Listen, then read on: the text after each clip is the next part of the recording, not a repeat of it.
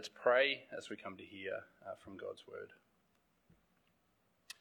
Father, your word is a lamp to our feet and a light to our path. And so we pray uh, that by your Spirit you would make it our joy to hear you speak, that you would give us uh, wisdom, understanding, and focus by your Spirit. Father, please help me in my weakness to speak clearly and faithfully as I should, that the words of my mouth and the meditation of all our hearts would be pleasing to you, O Lord, our rock and our Redeemer. Amen. Uh, I'm a big fan of uh, the afternoon quiz show, The Chase. Uh, anyone brave enough to admit? Any fans? Uh, yeah, two friends. It's good to have you with us this evening. Uh, I'm a big fan of The Chase, and what surprises me or stands out to me about this show is actually how many questions there are that come up in the quizzes about the Bible. Uh, and I think it's rare for uh, mainstream media or any show really on TV to talk about the Bible. Now, whoever wrote the questions for the show clearly went to Sunday school because almost all the answers uh, are Jesus uh, and maybe sometimes Moses for a bit of diversity. But I actually find it quite refreshing that the Bible is treated as a source of general knowledge or even general interest, uh, which for me really stands out because it's in stark contrast to the heated language of our Premier, who described the biblical sexual ethics as hate filled, bigoted quackery that has no place in our society. And so it got me thinking about there's quite a spectrum and range of engagement with the Bible in our society, from dangerous to general interest. But it got me thinking also about there seems to be a range of opinion and engagement even within the church or amongst Christians. Uh, we've just had the Bible read, and sometimes as the Bible reading begins, there'll be the flickering of pages and pens coming out with excitement and enthusiasm to engage with what God has to say to us. But then for others, there is the folding of arms, the slumping further into the chair as you reflect on the day, or maybe even put in that power nap that you've been thinking about all afternoon. Uh, I was once preaching at a, a small country church, uh, and although the sermon followed directly after a song, in the 12 seconds it took me to get from my chair to the lectern, uh, an older gentleman had already fallen asleep by the time I got up. Now, you might think that's discouraging, but at least I knew it wasn't my preaching. Uh, many of us who have been in church for a little while and heard perhaps many Bible talks uh, know that actually we're quite similar. Over the course of our years, we will fluctuate between the extreme excitement and exhaustion. We go through these different experiences ourselves. So there is a spectrum, I think, of engagement with the Bible. Those outside the church, it's too dangerous to open. For those inside the church, we can't wait to open it. It's essential to open it. But then sometimes we're so comfortable with it open, it puts us to sleep. And so I wonder where you are at this evening as you came to church, as we've heard the Bible read and now hear it taught. What were you expecting when you got in the car to come to church tonight? What were you expecting when you turned on the live stream? What is your engagement with God's Word? Uh, famous theologian J.I. Packer uh, said this in 2013. It's up on the screen for you. He says, The church is in trouble. You'd agree with that, wouldn't you? The trouble is that we're not taking our God seriously enough. What's the proof of that? We're not taking His word seriously enough. We are not making sure that our faith matches the teaching of Scripture. We don't even seem to be interested in finding out. That's not good enough. Maybe you call yourself a Christian, but do you know what Christian truth really is? Could you explain your faith? Do you base it on the Bible? Could you defend it against challenges? I wonder if you agree. Is our church in trouble? Would that be a fair description of your current attitude and approach to the Bible? Last week, in the first 12 verses of chapter 2 of 1 Thessalonians, Paul outlined and defended his ministry practice while he was with the Thessalonian church. They knew it, they experienced it firsthand, that he was devoted to telling them the truth, the gospel, and that he had lived among them with great integrity and a deep and sincere love for them. And as we listened last week, I hope you were greatly encouraged and thankful as I was for how generous God has been to us here at Bundy, that in my almost over 10 years here, I have experienced faithful teaching and pastoring from Neil and Andy and then now Clinton and Chris. We are well served in this church and we have much cause for thankfulness. But in our passage tonight, Paul leaves no question about how the Thessalonians had responded, their attitude as he thanks God for what they did when he was with them, how they responded to God's word. And as he reminds them of what they did, they are going to serve for us as an encouragement, as an example of how we should respond to what God does through good gospel ministry. Verse 13, keep your Bibles open. We thank God continually because when you receive the word of God, which you heard from us, you accepted it not as a human word, but as it actually is, the word of God, which is indeed at work in you who believe. Uh, notice that Paul thanks God for how the Thessalonians responded to his teaching and ministry. He doesn't thank them. Salvation, becoming Christian, confessing Jesus as Lord, is the work and gift of God that God achieves through his Spirit through the preaching of the gospel. Uh, last week in verses 1 to 12, four times Paul reminded them that what he taught them was the gospel, the good news about Jesus' life, death, and resurrection, and how we are to respond. And he doesn't thank them that they appreciated his teaching of the gospel or even had a high view of his teaching, that actually he thanks God that they recognized his teaching for what it actually is. The gospel that Paul preached is the very word of God. Notice how unambiguous verse 13 is. When you receive the word of God, which you heard from us, you accepted it not as a human word, but as it actually is the Word of God. When Paul preached, God Himself was speaking through him. Paul knew this, and he thanks God that the Thessalonians welcomed and accepted it. They recognized that God was addressing them through the words of the apostles. The famous preacher Charles Spurgeon says on this they were willing to hear it, they were anxious to hear it, they heard it, and they were attentive in the hearing of it. They lent a willing ear and a ready mind. They did not cavil, that is, if you like me, you want a definition, to make petty excuses. They did not dispute or question, but they received the word of God. Happy is the preacher who has such people to deal with. This is to be the same for us. As we open our Bibles, it is to hear God Himself speak.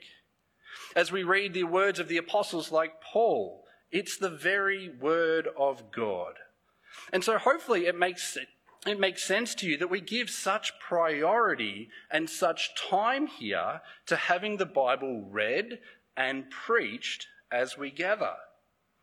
Uh, I was at a leadership conference a few years ago, uh, and I was in a preaching workshop uh, with Peter Adam. He's a well known speaker and author from Melbourne. Uh, and he was asked by a young man how long, it's a trick question, I think, how long he thought a good sermon should be. I won't tell you the answer, just in case you're timing. But it's fair to say that the guy uh, was very unsatisfied with Peter's response. And so, somewhat frustrated, he asked another question why must church services have so much of their time given to the sermon? And it may uh, or may not surprise you that this church is not immune to that kind of question and sometimes that kind of frustration. But I thought what Peter said was so helpful and in classic Peter Adam's style, witty and understated. He said, So much of our gathering is spent with us talking. We chat, we sing, we welcome, we pray, we give announcements. But the sermon is the time to let God have his say. as we gather, we want to hear what God Himself has to say to us.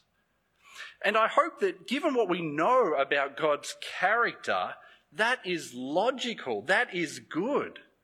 That we know God's love, His generosity, His care. Shouldn't we long to hear Him speak more than to hear us speak? Given that we, we should want to know what He says about us, about Him, and about our world. He is the God who speaks to give life to the dead, forgiveness to the rebels, and love to his undeserving enemies. Isn't gathering to hear what he says, to focus on him, what that God deserves? And isn't that actually what he calls for? Isaiah 66, God himself says, These are the ones I look on with favour, those who are humble and contrite in spirit and who tremble at my word. It's why we are committed to the reading and teaching of God's word every Sunday. Not just here at 5 p.m., but in our children's and in our youth ministry, in our growth groups. It's why we'll encourage you every week, not just out of a formality, to keep your Bibles open to test what you hear from God's word so that you know what He says, not my or anyone else's opinion. And it's why we'll encourage you to be reading it for yourself as a habit so that you'll then put it into practice. Because to welcome and to accept God's word as it actually is, is not simply to read it a lot or to read it with reverence, although that's good but to take it seriously by actually doing what it says. James 1 Do not merely listen to the word and so deceive yourselves, do what it says. And so I wonder whether this is your first time tonight or your 500th. Have you let yourself be convinced that opening the Bible and hearing God speak is anything other, anything less than a privilege and joy? Have you let Bible reading or growth group or listening to sermons become so routine and so comfortable that you have lost all awe and expectancy and you've only just now become critical? All the things that you didn't like. Are you making excuses to not take it seriously or to justify not doing what it says? Because Paul is not simply reminding them of what happened when they became a Christian back at the end of verse 13, he reminds them that God's word is indeed at work in you who believe. God works in us, transforms us by his word. Hearing God's word should lead us to change. It's why, as Paul continues in verse 14, he now provides the evidence of what the Thessalonians did as they accepted God's word rightly. Verse 14. For you, brothers and sisters, became imitators of God's churches in Judea, which are in Christ Jesus. God's word changed the Thessalonians. They became imitators of God's churches in Judea.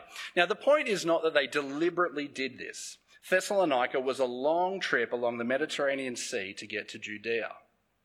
They did not deliberately copy this church.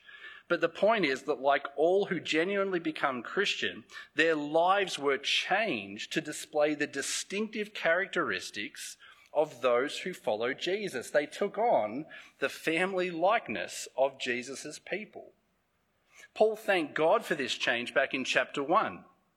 He says, They tell, that is, the people around the Thessalonian church tell of how you turned to God from idols to serve the tr- living and true God and to wait for his Son from heaven, whom he raised from the dead. As Chris reminded us back in chapter 1, the Thessalonians became Christian everything. No part of their lives was left unchanged as they heard God speak, as they accepted it.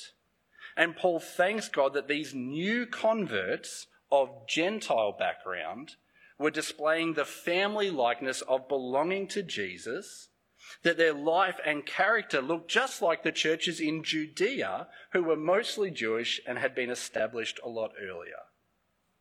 It's why Paul says that they became imitators of God's churches in Judea, which are in Christ Jesus. As God works through his word, he changes us more and more to be like Jesus. Paul saw this in the Thessalonians when he was with them, and he's heard that it has continued since he left them, and so he thanks God for it. And so I wonder if you're a Christian here tonight, is this transformation into Christ likeness something you pray and long for? Is it something you speak, uh, seek and expect as you hear God speak through his word? Do you long to be, as Paul says in Romans 12, transformed by the renewing of your mind so that you are now bearing that family resemblance? And perhaps as a good reflection question, you could ask Would those who know you say this about you? That you are changing and becoming more like Jesus? Are you even willing to be called out on it, challenged by a brother or sister in Christ, or a pastor or a growth group leader where there is evidence, clear evidence, that you are not heeding God's word? And where you do see this change, where you do see progress, whether in yourself or in others, are you giving God the thanks as Paul does? Because it is his work in you. God works in us by his word and spirit, and it should be a cause not for self congratulations, but for joyful thanks to our gracious God. But notice that Paul has a very particular evidence of the change he has in mind. Uh, they accepted God's word and they were changed by it, and he highlights that they did this especially in the face of great cost. Verse 14. For you, brothers and sisters, became imitators of God's churches in Judea, which are in Christ Jesus. You suffered from your own people the same things those churches suffered from the Jews. To experience immediate suffering or persecution for loyalty to Jesus is a consistent theme in the New Testament and an ongoing reality for many believers today. Uh, and we heard what it looked like from the reading in Acts 17 as Andrew read it. The gospel was preached in Thessalonica, there was salvation and there was opposition. And the suffering they experienced is quite similar to what we might expect. There was social rejection, verbal abuse, accusations being made. Jealousy led to riots, which led to public shaming and humiliation, and resulted in Paul being driven out of town. Then he went to Berea, and they drove him out of there too. Suffering is part and parcel of accepting and living the gospel. And it's important that we grasp this because the temptation is always going to be for us to be ashamed of what Jesus says or to avoid anything controversial, or just to be silent. Or perhaps most likely, just to make sure we don't display any of those Christian distinctives if we think it will cost us. But Jesus warns if anyone is ashamed of me and my words in this adulterous and sinful generation, the Son of Man will be ashamed of them when he comes in his Father's glory with the holy angels. I wonder, maybe you're a little unsettled by the mockery our Prime Minister receives for praying or going to church. Maybe you're unsettled by the anger around Margaret Court's Order of Australia award based on her Christian views that she is out of touch with majority Australia. Or maybe you're anxious about the change of suppression bill that has passed through Parliament. Our default is always going to be to avoid cost, to avoid suffering or public shame and we need to be upfront about this temptation so we take it seriously because it is a danger for us. Because although suffering is expected for being loyal to Jesus, God's word is clear that the suffering we endure need not rob us of our confidence or our joy. In fact, it can actually give it to us. Uh, there's a number of references in the outline for you if you want to look them up.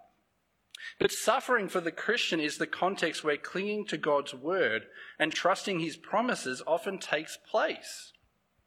It's often the situation in which we grow and change the most in our Christ likeness. And so, again, if you are a Christian here tonight, it's worth asking if that is your expectation. It's worth reflecting on whether we are ashamed of what Jesus says. Are we hiding or changing any aspect of being Christian to fit in? Are we just conforming to the world to avoid the cost? Are you unwilling to speak up on a controversial subject or tell others that you're a Christian or go to church or just to be seen to be different? These are, I think, hard, maybe confronting questions, but they are worth reflecting on. Because expecting persecution will not make it pleasant in any way, nor does it guarantee that suffering will lead us to rejoice and a deeper trust in God. And so, as Paul reminds them of their willingness to suffer, he expands on it so they understand it further. Uh, and what Paul says about the Jews in verses 15 to 16 have been described as Paul's most aggressive, vindictive, and harsh words. What he says has been called anti Semitic, hate filled, and potential fuel for the fire of a history of mistreatment of Jews. And sadly, I think the Christian church does not have an innocent background when it comes to how Jews have been treated. But while Paul's words might be shocking for us as we read them, we mean to remember that Paul himself was a Jew. And his love and concern for the Jews, his own countrymen, is deeply expressed in Romans 9 to 11. He longed for the Jews to repent and to turn to Jesus. He says he's even willing to forfeit his own salvation if it would result in theirs. After leaving Thessalonica in Acts 17 and 18, Paul continues to preach to the Jews first, despite their hostility. Paul is not promoting hatred of the Jews, nor does he have any joy in speaking of their judgment. Rather, he is writing so that Christians, the Thessalonians, would understand their suffering, which we're going to see next week in chapter 3, verse 3, was still happening after Paul left. He wants them to see and understand their experience of suffering from the perspective of the whole and the wider church. And so he tells them five things about the Jewish persecution. Firstly, he says the Jews are the ones they, uh, sorry, the Jews who killed the Lord Jesus. Uh, now, while Jesus died on a Roman cross, uh, the, Jews the Jews clearly shared guilt in sending him there. So Paul is not blame shifting or forgetting about Pilate's involvement. It's just a statement of history. Uh, the Jews were at Jesus' trial and even took responsibility. They declared that his blood was on them and their children.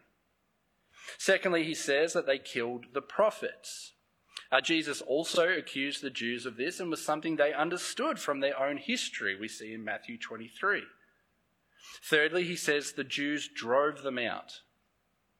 Uh, now, that's again just a recollection of what we heard in Acts 17. They stirred up a mob and a riot. They had Paul driven out of Thessalonica, and then he went to Berea, and again they drove him out of Berea. Fourthly, he says they displease God. This was especially the case in their killing of Jesus, but Paul is actually being very deliberate. It's a loaded thing to say because the Jews were convinced they were serving God, something Paul himself said when he persecuted the church. And then, fifthly, he says they are hostile to everyone. Uh, the first century Roman historian Tacitus, he describes Jews of having a dislike of everyone. Uh, but Paul is not making some general comment. He's being very specific. Their hostility is seen in verse 16 in their effort to keep us from speaking to the Gentiles so that they may be saved. You see, Paul understands that without hearing the good news of Jesus, people cannot be saved. Without hearing the gospel, you cannot know and be accepted by the true and living God. And so, surely to deprive people of hearing this life giving good news is hostility and atrocious. And so, Paul concludes that by their persecution, verse 16, they always heap up their sins to the limit. The wrath of God has come upon them at last. Uh, this idea of heaping or filling up of sins uh, to the limit comes from the Old Testament. God's enemies are always storing up wrath for themselves. They are taking God's patience for granted and essentially making themselves ripe for judgment. We see a pretty vivid example of this of the Amorites in Genesis 15. And Paul sees the ongoing opposition of the Jews in this same way. And I think it's likely that Paul probably has in mind the words that Jesus spoke to the Jews in Matthew 23. It's up on the screen. He says, Woe to you, scribes and Pharisees, hypocrites! For you build the tombs of the prophets and decorate the monuments of the righteous, saying, If we had lived in the days of our fathers, we had not have taken part in the shedding of the blood of the prophets. Thus you witness against yourselves that you are the sons of those who murdered the prophets. Fill up then the measure of your fathers. You serpents, you brood of vipers, how are you to escape being sentenced to hell? Therefore, I send you prophets and wise men and scribes, some of whom you will kill and crucify, some you will flog in your synagogues and persecute from town to town. It's pretty familiar, right? Paul is saying that the Jews are doing what they've always done to God's people. In fact, they're even just doing what Jesus said they would do, heaping up their sins to the limit, and God will surely judge them. But the tense of that final sentence in verse 16 is quite confusing. Is Paul saying that God has already poured out his wrath on the Jews? And if he is saying that, what does it mean? And there's quite a lot of options here. Uh, and so if this is of interest or concern to you, please feel free to come and talk afterwards. Now, it could be that Paul sees their rejection of the gospel, their hostility to God's people, as a sign of God's judgment on them and hardening of their hearts, such as what we see in Romans 11. Or it could be that Paul sees the recent events that have happened as evidence of God's judgment of, on the Jews such as in AD 49, Emperor Claudius decreed the massacre of thousands of Jews during the Passover. Perhaps it was food shortages in Judea, something that the reference of it, the Thessalonians would have understood it straight away. Or it could be that Paul is just simply using the past tense to convey the certainty of a future event. Uh, we might say, it is done when asked to do something to convey confidence that we will actually do it. And I think that's the likely explanation here that Paul described God's wrath in chapter 1 as a future event. God will judge the world when Jesus comes back. And God sees them now filling up their sins to the full measure and he will judge them for their treatment of his people when Jesus returns. It is certain. But either way, whatever, wherever we land on what he's exactly saying in verse 16, the point seems to be the same. That Paul wants them and us to see our experience of suffering from God's perspective, from God's standpoint. That God is never distant or surprised he knows, he cares, he is even in control of the suffering of his people, and he will certainly judge.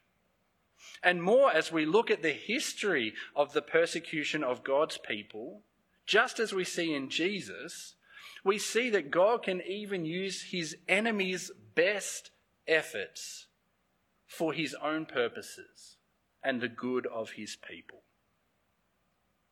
What the Thessalonians and many still today experience is not new, is not unique, and we are not alone. As 1 Peter 4 says, Dear friends, do not be surprised at the fiery ordeal that has come on you to test you as though something strange were happening to you. But rejoice inasmuch as you participate in the sufferings of Christ, that you may be overjoyed when his glory is revealed. But why does Paul bring up all of this? Why does simply remind them of what they did when he was there? Why remind them of their experience of suffering? And why does he frame this whole section in thankfulness to God? Well, the Thessalonian church, as we heard in Acts 17, was probably just weeks, maybe months old when Paul was forced out of town. And we're going to see next week in chapter 3 that he was anxious to see how this young and immature church was going as they continued to face opposition. But having heard, as we'll hear next week, that they are still persevering, he reminds them of what will keep them going. Verse 13 God's word, which is indeed at work in you who believe. God's people have always had opposition when they take his word seriously. He's saying, You did. You're still experiencing this, and it is this same word that will keep you. Spurgeon said, It was God's word that made us. Is it any wonder that his word will sustain us?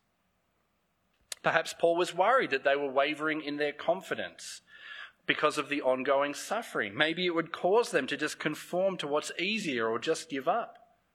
Or maybe Paul just knew that the human heart is deceptive above all else.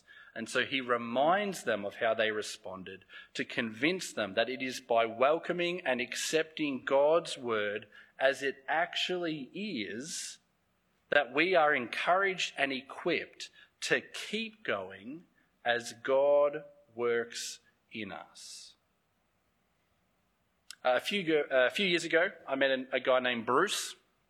Uh, Bruce served in the Vietnam War, and although he was not a believer at the time, he took with him a small Gideon's Bible containing the Psalms and the New Testament. Not once did he read it before or during, uh, and he was even mocked by his other soldiers for carrying it with him. After returning from war, he was a changed man, which inevitably resulted in his wife leaving him. After the divorce and having to move house, Bruce was sorting things out, including doing his bookshelf. He was putting them in the categories of fiction and non fiction. But he didn't know where to put his little Gideon's Bible, so he left it off the shelf. Sat on his table for the next few weeks, and then one day he sat down and read it, the whole thing. And there, in that moment, first reading, Bruce was convicted by God's word, repented, and put his trust in Jesus. He has since spent the last 30 plus years teaching RE until, to his great grief, he is no longer allowed to. He continues to teach Sunday school and remains one of the most eager students of the Bible I have ever met. And what's wonderful is that stories like Bruce's are not rare. God's powerful word works to bring people to himself.